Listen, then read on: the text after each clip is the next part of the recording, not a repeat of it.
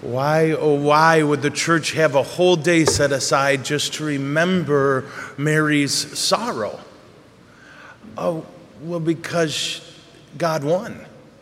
The things that made her so sad, in the end, were a passing thing, and the wonderful things ended up lasting forever.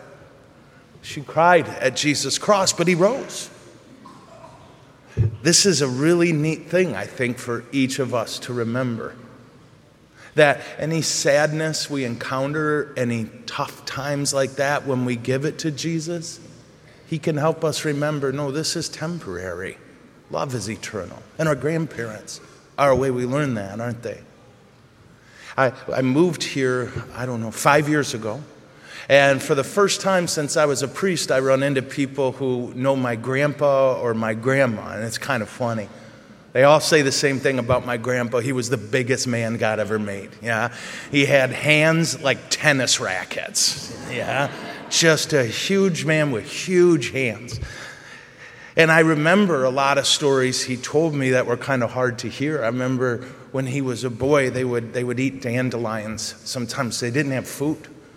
Uh, I remember him talking about uh, waking up and working all day in the fields, and, and they really didn't have uh, lunch or breakfast. I remember him talking about being in the great sit down strike where he was beaten. He had a hard life, but I didn't know that. He didn't tell us much about that till I was older and asked.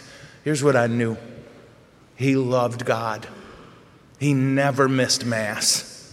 And oh my gosh, he loved his wife. If you sat with grandpa, he would tell you how much he loved his wife. That's what I knew about him.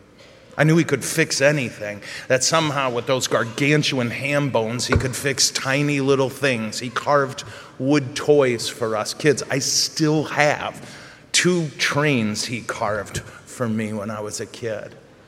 And my great nephews and nieces sit on these little rockers he made for them with his hands.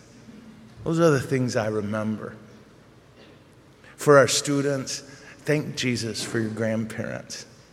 They sacrifice for you and they just love you. And if you ask, they'll tell you all kinds of neat stories about growing up.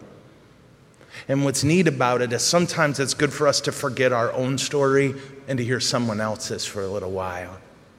It's good for us to hear about times where people were scared, but now they're fine.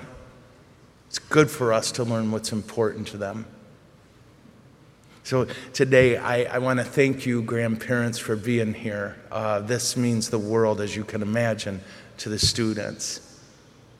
And the love that you, you guys, you students, the love you have in your heart for your grandparents, and grandparents, the love you have in your heart for your grandkids. I hope we remember that's just a little shadow of how terribly deeply God loves each of us. Each and every one of us is loved with an unearned love. So we thank the Lord for family love. We thank the Lord for divine love. We thank the Lord for beautiful stories to remind us to be brave, to be loving, and to be holy. Amen? Okay.